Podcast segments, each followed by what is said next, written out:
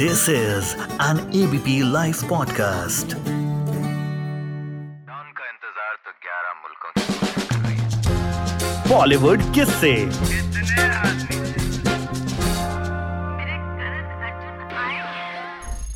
काश दिव्या भारती उस दिन हैदराबाद चली जाती। काश उन्हें वो फ़ोन कॉल नहीं आया होता।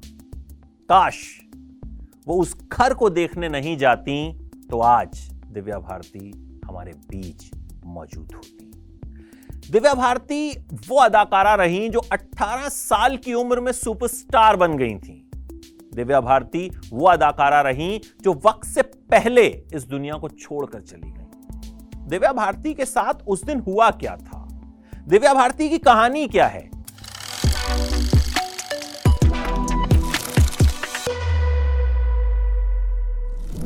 उस दिन दिव्या भारती कहीं से शूटिंग करके मुंबई लौटी थी और अगले दिन उन्हें हैदराबाद जाना था। लेकिन उन्हें फ़ोन आया एक प्रॉपर्टी डीलर का। प्रॉपर्टी डीलर ने कहा कि आप एक घर ढूंढ रही थी अपने मम्मी पापा के लिए। मैंने आपकी पसंद का एक घर ढूंढा है, आप कल देख लीजिए। दिव्या ने कहा कि कल तो मुझे हैदराबाद जाना है। लेकिन प्रॉपर्टी डीलर ने कहा कि आप उस घर को देख कर चली जाइए। दिव्या भारती ने हैदराबाद में अपने प्रोड्यूसर को फ़ोन किया और कहा कि मैं कल के बजाय परसों आ जाऊँगी, मुझे अपने माँ बाप के लिए घर देखने जाना है। दिव्या बड़ी शिद्दत से अपने माँ बाप के लिए घर तलाश रही थी। अपने माँ बाप को वो तोहफे में ये घर देना चाहती थी। दिव्या ने अगले दिन हैदराबाद जाने का फैसला टाल दिया। वो उस घर को देखने गई। उसके बाद अपने माँ बाप के घर गई। अपने माँ बाप से बातचीत की। उनके साथ वक्त बिताया। इतने में दिव्या भारती को फ़ोन आया डिज़ाइनर नीता लुल्ला का। डिज़ाइनर नीता लुल्ला दिव्या के घर आई हुई थी। साथ में उनके पति भी आए हुए थे। वो दिव्या की फ़िल्म आंदोलन के लिए ड्रेसेस बना रही थी तो उन्होंने दिव्या से कहा कि तुम अपने मम्मी पापा के घर से अपने घर आ जाओ। दिव्या ने माँ बाप से कहा कि ठीक है, मैं आती हूँ। ये उनके माँ बाप से दिव्या की आखिरी मुलाकात थी। दिव्या के घर पर डिज़ाइनर नीता लुल्ला, उनके पति और दिव्या की मेड मौजूद थी अमृता। अमृता ने ही दिव्या को बचपन से पाला था। नीता लुल्ला और उनके पति टेलीविज़न देख रहे थे। कुछ कुछ ड्रिंक्स का दौर भी चल रहा था। अमृता उनके लिए किचन में कुछ बना रही थी। दिव्या बातचीत करते करते अपने घर की बालकनी में आ गई। ये बालकनी उन्हें बहुत पसंद थी। बालकनी की मुंडेर पर वो बैठ गई और उसी दौरान दिव्या का बैलेंस बिगड़ा और दिव्या नीचे गिर गई। और उसी वक्त दिव्या की मौत हो इस खबर ने हड़कंप मचा दिया। एक चमकता हुआ सितारा इस तरह से चला गया। किसी को यकीन ही नहीं हुआ। इसके बाद वो मेड डिप्रेशन में चली गई और एक महीने बाद हार्ट अटैक से उस मेड की भी मौत हो गई। बहुत कुछ उस मेड से पता नहीं चल पाया और दिव्या की माँ का कहना था कि हमको जानना भी नहीं था। दिव्या के साथ क्या हुआ, क्या नहीं हुआ, हमको नहीं जानना था।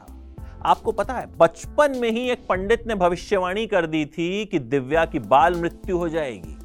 दिव्या बहुत जल्द इस दुनिया से चली जाएँगी। दिव्या की माँ से एक पंडित ने यह बात कही थी और हो सकता है यही वजह हो कि दिव्या की माँ ने कभी उनकी मौत की वजह जानने की कोशिश ही नहीं की। दिव्या बचपन से बहुत सुंदर थी, एकदम डॉल की तरह। एक बार कार के पीछे वाली सीट पे दिव्या बैठी हुई थी तो दिव्या की मम्मी के पास कोई बच्चा आया और कहा कि मुझे डॉल चाहिए। तो दिव्या की मम्मी ने कहा यह डॉल नहीं, मेरी बेटी है। दिव्या के लुक्स की वजह से 15 साल की उम्र में उन्हें बड़ी फ़िल्में ऑफ़र हुई। राधा का संगम, सौदागर, आतंकी, आतंक, प्रेम 15 साल की उम्र में उन्हें ये फ़िल्में मिल गई। लेकिन फिर ये फ़िल्में उनसे छीन ली गई। कहा गया कि अभी वो बहुत छोटी हैं। दिव्या का दिल तो टूटा, लेकिन फिर दिव्या को मिली तेलुगु फ़िल्म बोबिली राजा। ये फ़िल्म सुपरहिट रही और इसके बाद दिव्या का करियर चल निकला। साल 1992 में दिव्या की एक साथ दस फ़िल्में आई और लगातार तीन हफ़्ते दिव्या की तीन फ़िल्में रिलीज़ हुई, विश्वात्मा, दिल का क्या कसूर और शोला और शबनम। दिव्या सुपरस्टार बन गई थी। दिव्या से जुड़ा एक किस्सा और बहुत मशहूर है, जब आमिर खान की वजह से दिव्या रोई थी। दरअसल लंदन में ये लोग एक शो कर रहे थे। उस वक्त उस शो की रिहर्सल के दौरान दिव्या से कोई गड़बड़ हो गई और आमिर खान ने दिव्या को कुछ कह दिया। दिव्या को यह बात बहुत बुरी लगी, वो बाथरूम में जाकर के रोई। आमिर ने दिव्या को इस शो से बाहर करवा दिया। लेकिन फिर सलमान खान बीच में आए, उन्होंने बीच बचाव किया और दिव्या इस शो का हिस्सा बनी और ये शो सुपरहिट रहा। दिव्या ने एक फ़िल्म साइन की डर। इस फ़िल्म में पहले आमिर खान थे। आमिर खान ने दिव्या को कहते हैं इस फ़िल्म से निकलवा दिया था। लेकिन फिर आमिर खुद इस फ़िल्म से बाहर हो गए और शाहरुख खान इस फ़िल्म का हिस्सा बने। 18 साल की उम्र में दिव्या ने प्रोड्यूसर साजिद नाडियाडवाला से शादी कर ली थी। हर कोई हैरान रह गया। दिव्या की माँ को इस शादी के बारे में पता था, पिताजी को नहीं पता था। हालाँकि बाद में जब खुलासा किया गया इस शादी का, तब सबको पता चला और सब बहुत शॉक्ड भी रह गए। दिव्या के जाने के बाद उनकी दो फ़िल्में रिलीज़ हुई, रंग और शतरंज। लेकिन इन दोनों ही फ़िल्मों को दिव्या की मौत का कोई खास फ़ायदा हो नहीं पाया। फ़िल्म लाडला की शूटिंग दिव्या 80 परसेंट पूरी कर चुकी थी। लेकिन फिर दिव्या इस दुनिया से चली गई और फिर लाडला में दिव्या की जगह श्रीदेवी को लिया गया। दिव्या ने फ़िल्म मोहरा भी साइन की हुई थी, लेकिन मोहरा करने से पहले वो इस दुनिया से चली गई। रवीना टंडन ने मोहरा की, और आज भी रवीना मस्त मस्त गर्ल के नाम से जानी जाती हैं, जो मोहरा का मशहूर गाना रहा। फ़िल्म आंदोलन भी दिव्या ने साइन की हुई थी, लेकिन वो इस फ़िल्म को भी नहीं कर पाई। और वक्त से पहले हमें छोड़कर चली